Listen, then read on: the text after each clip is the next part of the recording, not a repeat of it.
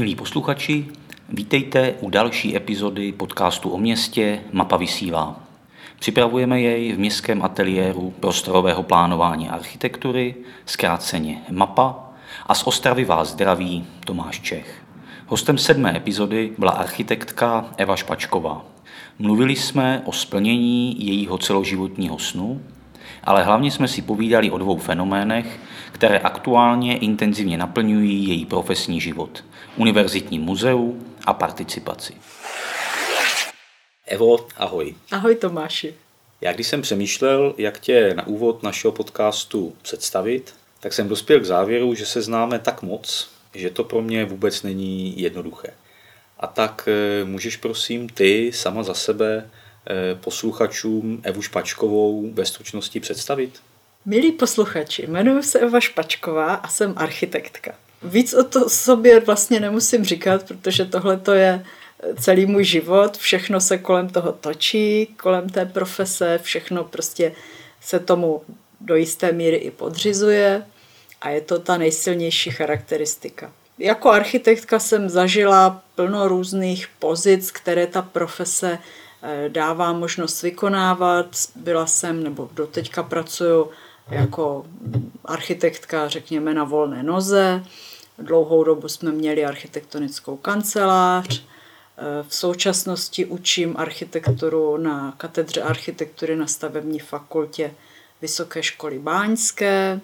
Zabývám se popularizací architektury, zabývám se do jisté míry trošku i architektonickým výzkumem, takže vyzkoušela jsem si všechny možné polohy práce architekta a všechny mě velmi bavily. Já nechci z toho žádnou z nich e, úplně vypichovat. My jsme se domluvili, že takovým hlavním tématem toho našeho dnešního rozhovoru bude tvá americká zkušenost. Eh, která vzešla, řekl bych teda, především z té eh, pedagogické části tvého architektonického působení a taky z té popularizační roviny, protože ta je, myslím, proto velmi, velmi důležitá. Kdy se ti začala v hlavě rodit myšlenka, že by si se chtěla na nějakou delší dobu podívat eh, za hranice a vyzkoušet si prostředí. Ve tvém případě to nakonec bylo prostředí americké, ale obecně. Od kdy jsi chtěla vyzkoušet práci, možná studium v zahraničí.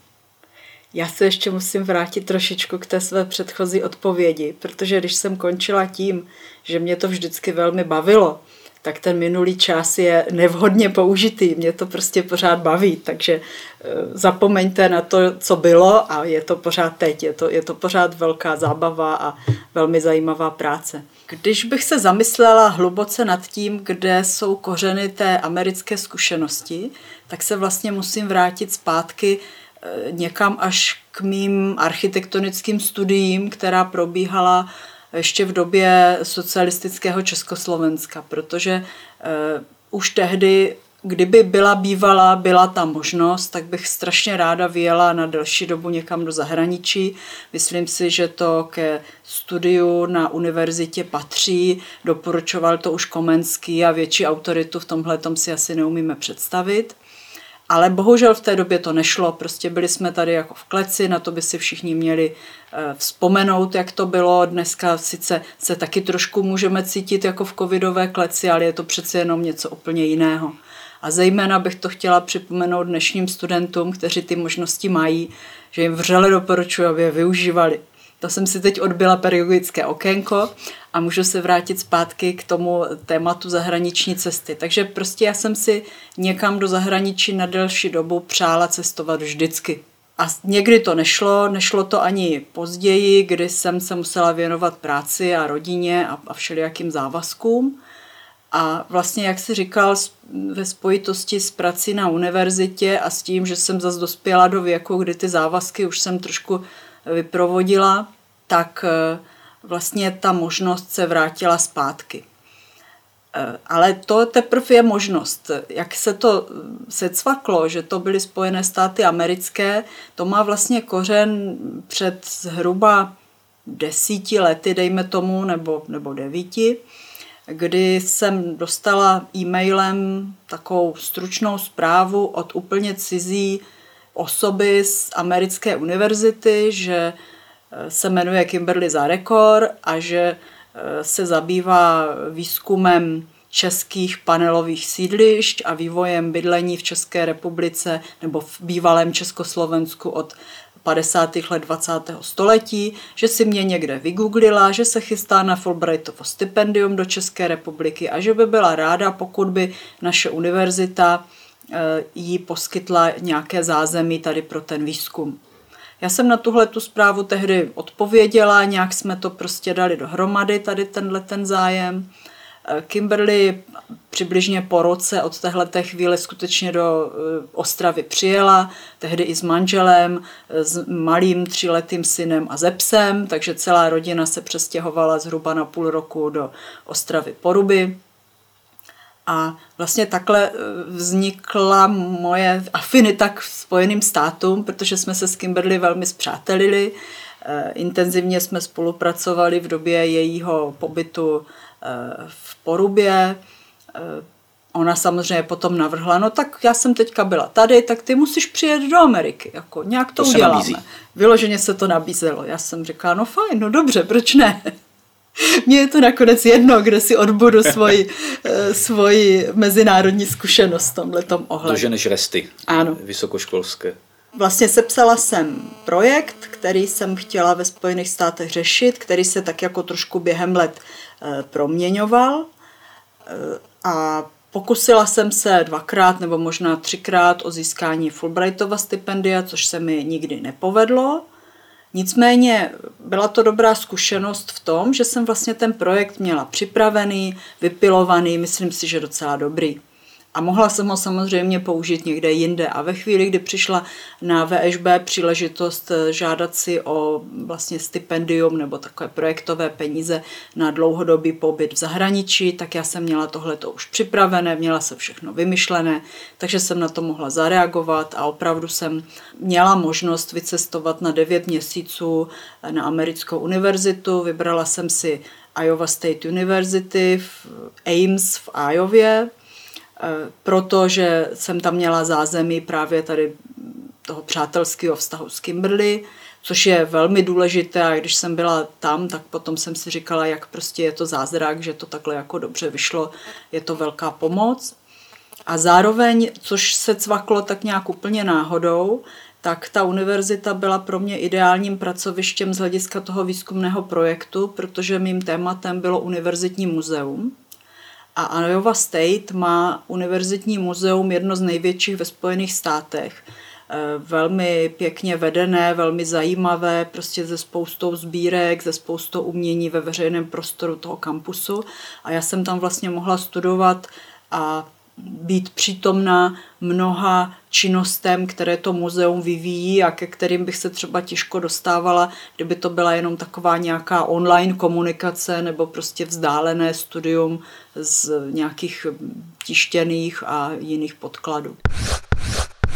Posloucháte podcast Mapa vysílá a naším dnešním hostem je architektka Eva Špačková.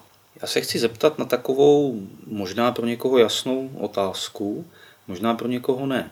Eh, asi si všichni dovedeme představit, eh, čím se zabývá Národní muzeum. Určitě si všichni dovedeme představit, eh, k čemu se věnuje, řekněme, umělecké muzeum. Ale univerzitní muzeum to není spojení, které je třeba u nás nějak známé nebo tradiční. Můžeš obecně popsat, co je vlastně náplní práce univerzitního muzea? No, dá se to říct úplně obecně. Obecně je náplní práce muzea dost podobná, ať už jste muzeum národní nebo umělecké nebo jiné. Na Iowa State to muzeum je opravdu zaměřené na umění, to znamená, je to, dá se říct, umělecké muzeum. Tam jiné sbírky než, než umělecké nejsou, ale samozřejmě to neznamená, že jiná muzea univerzitní nemůžou mít jiné sbírky, to jenom prostě tady je takhle organizováno. A to muzeum stejně tak jako jakékoliv jiné muzeum eh, chrání, eviduje, sbírá, doplňuje, pečuje o sbírku a zároveň eh, provádí nové výzkumy, provádí nové akvizice a provádí z hlediska třeba té univerzity eh, docela široký takový edukační program, který se vztahuje jak k zázemí té univerzity, to znamená jsou to programy pro univerzitní studenty a taky jsou to potom programy pro různé skupiny veřejnosti, ať už pro školní děti, tam chodili dokonce děti z mateřských škol, nebo prostě pro dospělé, pro jakékoliv další, další skupiny veřejnosti. Je to něco, co je třeba ve Spojených státech nebo jinde ve světě standardem, že univerzita běžně má podobnou instituci? No ve Spojených státech to dá se říct standardem je. Pokud samozřejmě můžu mluvit o své zkušenosti, protože já jsem skutečně tuhle velikánskou zemi měla možnost zažít 9 měsíců, což samozřejmě není z hlediska té velikosti nic moc. A většinu času jsem strávila na Iowa State, přičemž jsem navštívila ještě pár dalších univerzit a jako ono to možná bylo i tím zaměřením, že vlastně všechny univerzity, které jsem navštívila, nějakou formu muzea měly.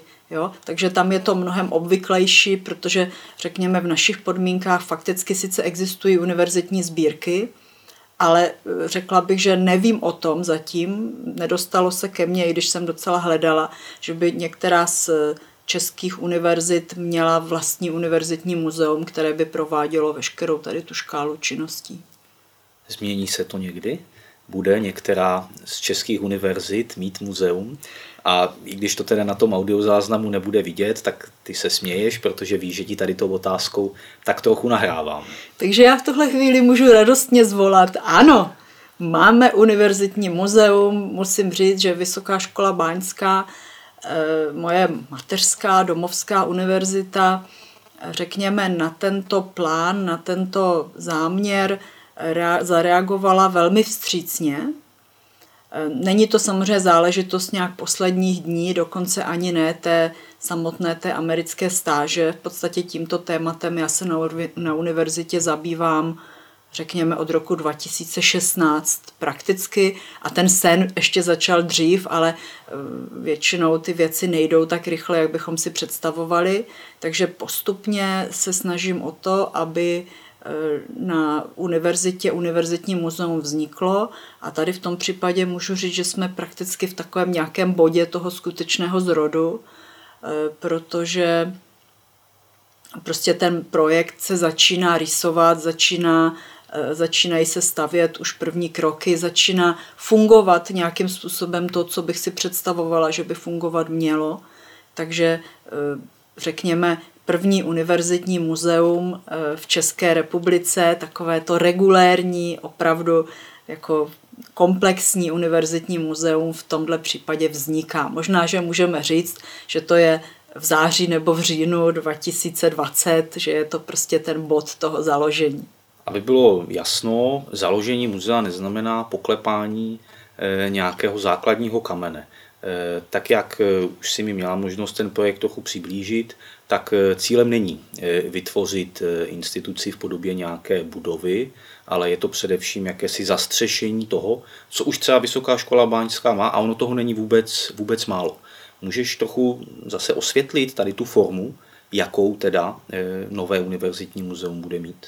Jasně, vůbec se nechystáme poklepávat na nějaký další kámen budovy, kde by se zhromažďovaly univerzitní sbírky a prostě měnila by se jejich umístění a tak dál. Vůbec ne. Muzeum bude skutečně instituce, ale instituce, která nutně nemusí sídlit v žádné nové budově, vůbec ne. A ty sbírky eh, rozhodně zůstanou tam, eh, kde jsou dneska, protože tam patří. Tam souvisí prostě s jednotlivými univerzitními pracovišti. A ještě abych to osvětlila, to muzeum vlastně to, kde já jsem začala, to je ta sbírka umělecká. VŠB má uměleckou sbírku, někde kolem 40 kusů Eh, uměleckých děl, která jsou, řekněme, monumentální velikosti a jsou umístěna ve veřejném prostoru té univerzity. Eh, pak samozřejmě celou řadu dalších děl, která jsou tak různě jednotlivě rozmístěna už jako menší věci, které jsou jednotlivě rozmístěny po různých prostorech univerzity, už ne, řekněme, v prostoru, kudy veřejnost běžně prochází. A samozřejmě univerzita má i další významné sbírky, které se vztahují k její činnosti. Máme třeba úžasnou sbírku historických knih. Máme geologickou sbírku, že, která má vlastní geologický pavilon. E, pokaždé, když s někým mluvím na tohle téma, tak říká, no tam mají takové historické přístroje, tam mají to, tam mají to. Vlastně máme celou soustavu různých i technických nebo přírodovědných sbírek, o kterých nikdo neuvažoval jako o celku. Takže mně by se líbilo, pokud by se Eh, virtuálně tady tyhle ty sbírky spojily do nějakého celku, který by byl dostupný přes eh, řekněme webové stránky nebo nějakým jiným online způsobem. V tom se teď výborně cvičíme, že jo, všichni pracujeme online, takže už to není tak prapodivné, jak to znělo třeba před dvěma lety. Umíme si to živě představit, jak by to mohlo probíhat. A prostě o tyhle ty sbírky by se pečovalo, nějakým způsobem by se mohly rozmnožovat, nějakým způsobem by se mohly eh, propagovat mnohem víc, zpřístupňovat veřejnosti, dalo by se s nimi pracovat jak ve vztahu k veřejnosti, tak ale samozřejmě i ve vztahu k univerzitním studentům, protože e, třeba právě v Ajově jsem byla svědkem toho, že oni na jejich umělecké sbírce tvoří programy, které jsou výukové nejenom pro studenty, kteří se uměním vyloženě zabývají, ale třeba pro studenty, kteří se učí angličtinu, nebo pro studenty. Zažila jsem, že na výstavu designu 50. let přišla skupinka studentů, kteří byli eh, z oboru zpracování dřeva a pedagog jim na těch designových předmětech na nábytku z 50. let vysvětloval, jakým různým způsobem se dá pracovat se dřevem. Takže kdybychom se dostali do takovéhle nějaké pozice, tak by mi připadlo, že je to přesně to, co si od eh, univerzitního muzea můžeme slibovat. Je ta tvoje představa o e, Univerzitním muzeu Vysoké školy báňské hodně inspirovaná právě tou americkou zkušeností, anebo jsou tam další vlivy a, a třeba i e, možná zkušenost negativní, že si řekla, tady to sice funguje, ale u nás by bylo lepší to dělat trošku jinak. No musím říct, že jsem hodně ovlivněná tou americkou zkušeností, jo? protože tam opravdu e, ten systém, který tam je zavedený, mi připadal natolik eh, vhodný, Prostě možná jsem v tuto chvíli ještě trošku nekritická, protože samozřejmě ty zkušenosti taky sbírám, jo, takže já nejsem žádný muzejník, že jo. Já jsem na začátku řekla, že jsem architektka a k tomuhle jsem se dostala fakticky přes architekturu, nicméně přece jenom mám pocit, že už se dotýkám témat, která jsou za hranicí toho, čemu rozumím nejlíp, takže samozřejmě kromě toho, že se snažím se radit s velkým okruhem lidí, tak samozřejmě musím počítat s tím, že že prostě to bude trošku experimentální záležitost, minimálně ze začátku. Zeptám se úplně konkrétně, když bych byl posluchač a byl nadšený z myšlenky Univerzitního muzea, ať už třeba absolvent školy nebo jenom nadšený eh, člověk, který je třeba absolventem jiné školy úplně, tak kdy můžu očekávat, že bych eh, poprvé mohl s Univerzitním muzeem přijít do styku? Docela brzo. Myslím si, že někdy na začátku prosince bude vlastně zveřejněna webová stránka muzea, která bude pod webovou stránkou celé univerzity, takže když si otevřete web eh, Vysoké školy báňské, tak by se tam to muzeum mělo v některé ze záložek objevit. A pokud si otevřete muzejní web, tak si budete moct projít eh, tu sbírku, kterou v tuto chvíli máme nějakým způsobem zmapovanou, to znamená tu výtvarnou sbírku. Najdete tam eh, fotografie, najdete tam nějaké takové historické dokumenty k některým těm dílům, najdete tam jejich popisy, najdete tam eh, medailony autorů, kteří eh, ta díla zpracovali. Takže tady ten web je vlastně první věc, ze kterou vystoupíme na veřejnost. A doufám samozřejmě, že postupem času budeme dělat další věci, budeme dělat různé akce, které budou pro veřejnost, budeme dělat komentované prohlídky, budeme prostě vymýšlet, co všechno eh, bychom za aktivity eh, mohli udělat tak, aby se s tím muzeem mohl kdokoliv seznámit. Eh, doufám, že tam bude i něco jako mapka, podle které si třeba každý sám bude moct projít ten areál a ta mapka ho nasměřuje přímo k dílům, která, řekněme, jsou zajímavá, významná a něco mu prostřednictvím třeba té webové stránky se můžete něco o těch dílech dozvědět. Posloucháte podcast Mapa vysílá a naším dnešním hostem je architektka Eva Špačková. Ty si Evo na úvod řekla, že To, co děláš, lze zastřešit slovem architektka, ale zároveň eh, působíš ve spoustě různých rolí a ta práce se různě proměňuje.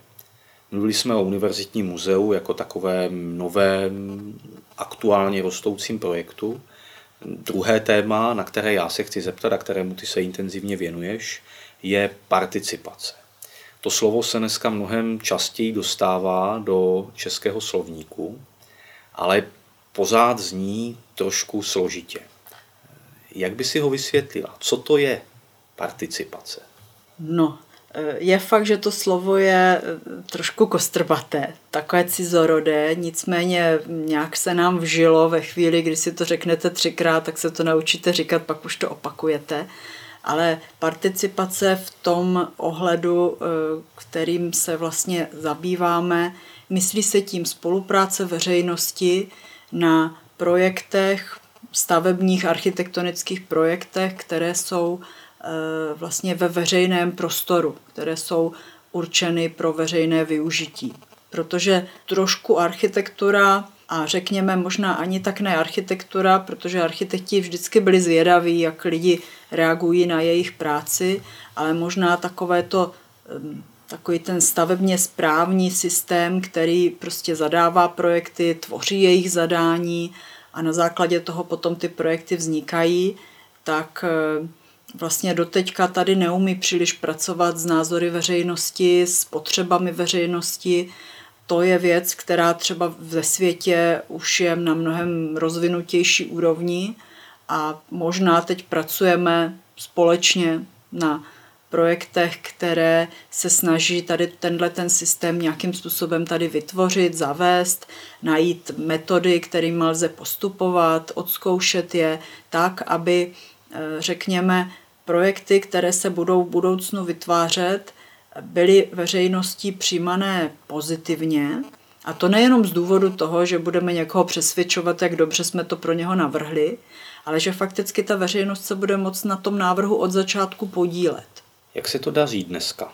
Ty jsi naznačila, že v tom rozhodně nejsme tak daleko jako třeba jiné země nebo jiné kultury, ale jaký je ten dnešní stav? Eh, je to tak, že participace neprobíhá vůbec, anebo už jsme ji zařadili do našich aktivit, ale měli bychom se ještě naučit, jak ji realizovat co nejlépe. No je to tak nějak, jak to popisuješ. Jako už jsme zjistili, že něco takového se dá dělat. Plno takových projektů, ve kterých nějaká složka zapojení veřejnosti je, uh, už probíhá. Řekla bych, že ty podněty byly dva. Jeden byl ten, že jakýsi eh, výzkum nebo průzkum potřeb veřejnosti byl povinnou součástí mnoha projektů, na které se třeba dávaly různé dotační peníze a podmínkou, řekněme, získání nebo vůbec podání toho projektu byla i jakási takováhle forma eh, spolupráce s veřejností.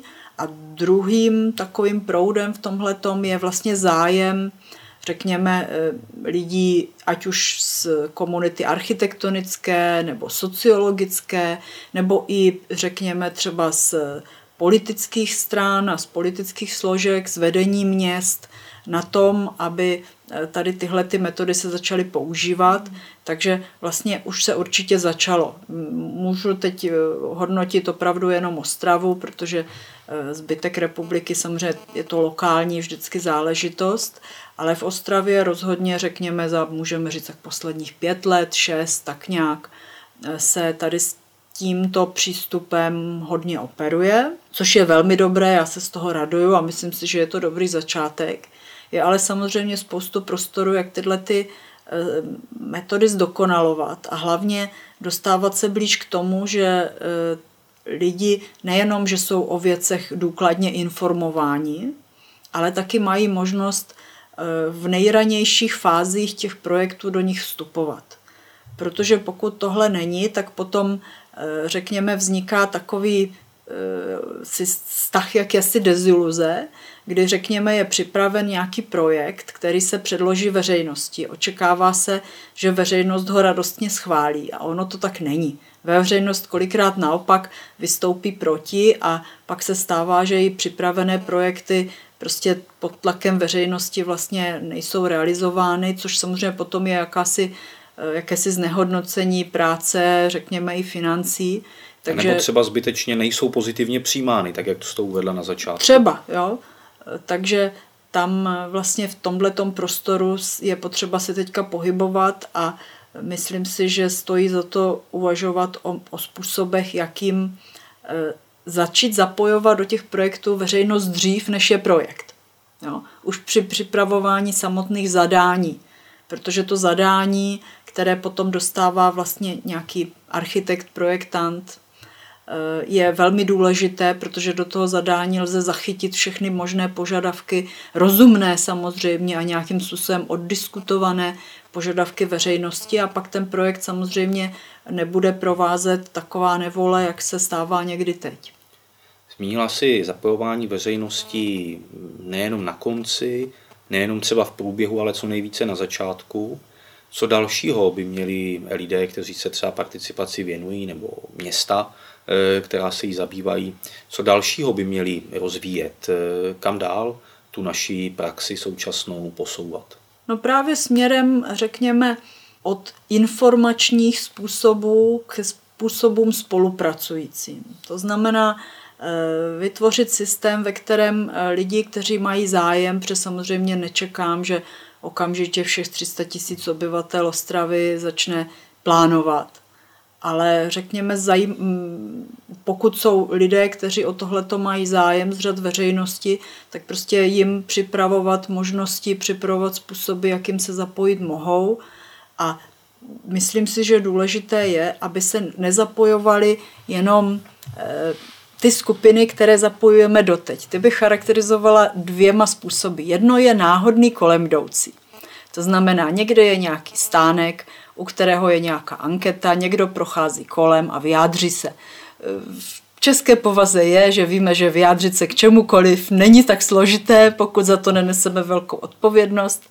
Takže řekněme, takovéhle letmé průzkumy můžou být zajímavé, ale rozhodně, řekněme, nejsou nějak hluboce vypovídající. Tady na to ty dobře víš, Tomáši, jak miluju mapy, do kterých se zapichují špendlíky, tady se mi to líbí, tady se mi to nelíbí, zejména když to dělá opravdu náhodný kolem jdoucí. E, tam ten výsledek skutečně nemusí být úplně interpretovatelný tak, jak to ti lidi zrovna mysleli. E, to znamená, myslíš si, že by ta participace měla být i přesnější? E, možná nebýt tolik po povrchu těch zjišťovaných údajů nebo názorů, potřeb, očekávání, ale, ale snažit se jít co nejvíce do hloubky? Jasně, protože někdy, řekněme, té první odpovědi nemusíme úplně rozumět, co tím ten člověk myslí. Jo? To je otázka potom dalšího zpřesňování, doptávání, takže to je jedna věc. Ale když jsem chtěla mluvit o těch dvou modelech, vrátím se k tomu druhému. Druhé je něco jako prostě aktivní občan, nebo řekněme v našem případě superaktivní občan. Je jasné, že eh, té občanské komunitě jsou lidi, kteří eh, z mnoha důvodů jsou aktivnější než ostatní a ti se potom samozřejmě můžou nějakým způsobem prosadit i tady v těch eh, participačních plánech a řekněme, jejich hlas zní výrazně a je to samozřejmě dobré, ale my se musíme ptát a řekli opravdu všichni, co potřebovali. Jo? A myslím si, že tohle je právě role, řekněme, toho zpřesňování, kdy musíme najít metody, jak se zeptat i lidí, kteří eh, nejdou kolem a nejsou hlasití.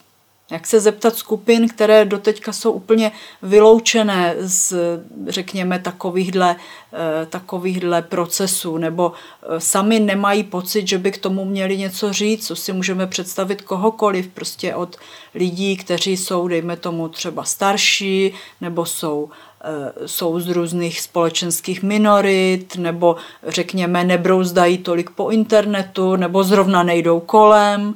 Jo? A tady tyhle ty skupiny lidí by měly být nějak, mm, řekněme, cíleněji oslovovány, abychom se i od nich dozvěděli, co potřebují. Mluvíme o tom, koho oslovovat, jak oslovovat, možná na co se ptát. Pořád jsme u těch, kteří jsou třeba na straně města a připravují zadání. Na druhou stranu velmi důležité je, aby ti, kteří to zadání poté naplňují nějakým návrhem, s těmi podněty občanů uměli pracovat Máš zkušenost, a ne možná z té druhé strany, ale třeba z pozorování svého okolí, svých kolegů, jak umí současní architekti pracovat s podněty veřejnosti, jak umí tady participaci, která třeba i dobře proběhne, jak ji umí zužitkovat do kvality toho návrhu? No, já tady v tomhle tom, jak se teď ptáš, právě vidím takový, takový ten skrytý problém, jo? protože si nepředstavuju, že je to tak, že prostě jsou nějaké výsledky takzvané participace, které pak dostane architekt, nějak s nimi naloží a ono to prostě dobře dopadne. Já si myslím, že Eh, v ideálním případě samozřejmě záleží na měřítku, záleží na konkrétním projektu, ale řekněme, čím menší projekt, tím víc by ta veřejnost měla, nebo detailnější projekt, když to řeknu, jako přesněji, tím víc by ta veřejnost měla v průběhu té práce mít možnost eh, kontrolovat průběžné výsledky, vyjadřovat se k tomu, jak se to vyvíjí, jo? a vlastně jakýmsi způsobem procházet tím projektem až do jeho úplného závěru. Jo? Že to není, nepředstavuju si, že ve všech případech to musí být tak, že eh, někdo vytvoří, eh, řekněme, nějaké zadání na základě souboru participativních metod, které použije, trošku složité, ale, ale prostě takhle, takhle to v tom žargonu eh, nazýváme, předá to architektovi a ten si prostě udělá, co uzná za vhodné, a to je výsledek, který, od kterého by se očekávalo, že všichni budou spokojeni. Já si myslím, že ta spolupráce by se měla prolínat vlastně všemi těmi projektovými fázemi až do úplného závěru. A určitě by bylo zajímavé i při té realizaci potom prostě spolupracovat, protože samozřejmě pokud si nějaký strom vlastnoročně zasadíte, tak k němu máte úplně jiný vztah, než eh, když to tam přiveze specializovaná zahradnická firma. Takže řek, a proto mluvím o velkém detailu, protože samozřejmě, eh, když už mluvím o stromu, tak se jedná o projekty, které konkrétně řeší nějaké konkrétní území, kolem kterého je skupina lidí, kteří se na to budou denodenně dívat, denodenně budou chodit kolem, bydlí v nejbližší blízkosti. Takže tohle je ta skupina lidí, která by taky k tomu měla samozřejmě mít to největší slovo v tom komentáři a v té spolupráci při projektu. A myslíš, že architekti umí tomu slovu té veřejnosti naslouchat a být partnery, protože spolupráce je o nějakém partnerství. Myslíš, že, že jsou na to připraveni? A nebo možná se zeptám úplně jinak. Ty působíš jako pedagožka. E, máš pocit, že dnešní školy architektury třeba i na toto e, své dnešní studenty, budoucí absolventy připravují? Já se usmívám, protože samozřejmě se dá říct jak kdo.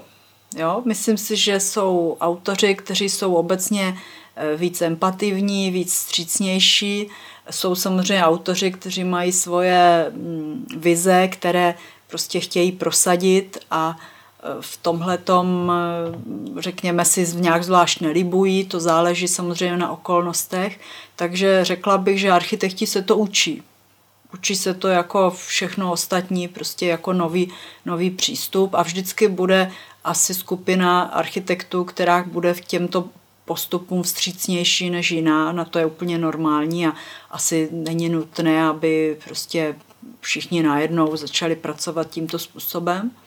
A když se ptal na tu školu, tak to je rozhodně samozřejmě úkol. Jo? Myslím si, že úkolem architektonického vzdělávání je studenty připravit tady na takovýto typ projektů, připravit je eh, na to, že musí být trpěliví, vstřícní, že musí umět modelovat tyhle ty situace, musí umět hledat formy, jak se lidí ptát, jakým způsobem s nimi konzultovat. Nejsem si jistá, že by eh, zase při, když bych se podívala na akademické vzdělávání architektů, že někde v zemi existuje vyloženě předmět, kde by se učila jako spolupráce architektů s veřejností.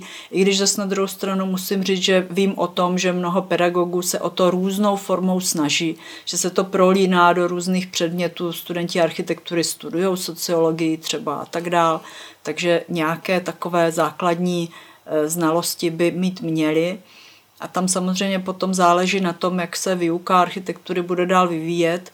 Eh, my máme velkou výhodu v tom, že učíme ateliérovou tvorbu, což je vlastně taková projektová výuka, kdy každý ten pedagog si může namodelovat eh, ten systém tak, jak potřebuje a Jo, my jsme i spolu spolupracovali na projektech v ateliéru, kdy jsme zkoušeli eh, takovéhle metody. A musím říct, že mě hrozně těší, že pokud řekněme s tou skupinou studentů pracuju delší dobu, tak vidím, jak vlastně oni v prvé fázi si nějakým způsobem jsou, řekněme, skoro donuceni nebo je jim je po nich vyžadováno, aby takovýhle nějaký způsob si vyzkoušeli a třeba v tom dalším ateliéru oni s tím přijdou už sami, protože zjistili, že ty znalosti, které se tímto můžou dozvědět, vlastně nemají jak jinak získat. Takže to je třeba věc, ze které já mám teďka radost, že se to v takovém drobném měřítku daří prosazovat a myslím si, že to půjde dál a že jako tady tohle to je vyloženě taková rozvojová záležitost. Musím říct, že tu radost mám taky a že to je takový malý, ale velmi eh, do budoucna příslibný eh, úspěch. No ono to je hrozně důležité, protože když si to sami ti architekti vezmou za svoje, tak samozřejmě budou buď tady tyhle ty věci dělat sami od sebe, nebo budou ty svoje investory, pokud jsou to investoři, kteří prostě dělají veřejné prostory, tak budou je eh, k tomu směřovat a je to prostě jedna z profesí, která se na tomhle musí výrazně podílet. Posloucháte podcast Mapa vysílá a naším dnešním hostem je architektka Eva Špačková. Na závěr každého našeho podcastu využívám jeho název Mapa vysílá k poslední otázce. Kam by si vyslala v Ostravě naše posluchače? Které místo máš ráda a myslíš, že by stálo za návštěvu? Ať už je to místo známé nebo neznámé. Kam by měli lidé zavítat?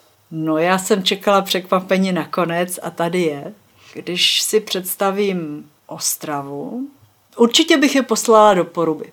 Jo? To já slyším. Ano. Jsme oba dva porubáci, takže... Na hlavní třídu běžte se podívat, eh, zvedněte oči trošku výš, projděte si i třeba některá zákoutí, eh, zejména prvního stavebního obvodu. Podívejte se na ty krásné domy s krásnými z grafity. Samozřejmě ideální, když si o tom něco přečtete, zasadíte si tady tu architekturu do kontextu, ale je to něco, co řekněme v Ostravě je eh, jakoby velmi zajímavá záležitost i třeba z hlediska poznávání.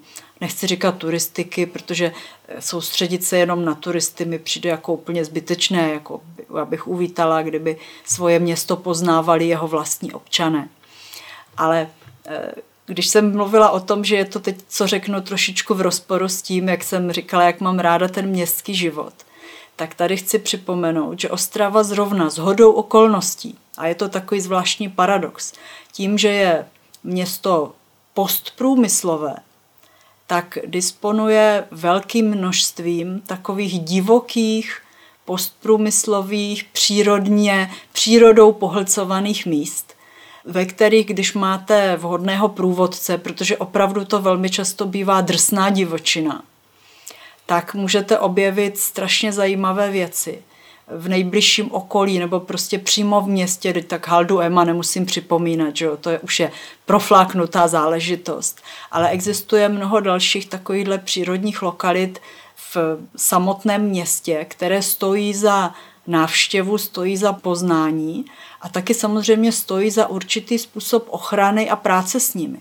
Jo. Ostrava je velmi specifická a myslím si, že tady tuhle tu svoji složku by měla e, nebrat jako, jako nevýhodu, ale měla by ji proměnit ve výhodu. Já si myslím, že to velká výhoda je, nemusíte do přírody jezdit nikam daleko, stačí sednout na veřejnou dopravu. A ty lokality jsou tak různorodé, že v podstatě spoustu přírodních biotopů, kvůli kterým musíte cestovat eh, po celé země kouli, tak najdete na tom malém plácku dostupném veřejnou dopravou, který můžeme nazvat Ostravou. Evo, já děkuju, že jsi byla hostem našeho podcastu. Přeju, ať se daří muzeu, ať se daří spolupracovat s občany a ať máš pořád stejné velké množství elánu ve všech rovinách architektury, kterým se věnuješ. Děkuju. Já děkuji za pozvání a totež přeju mapě. Děkujem.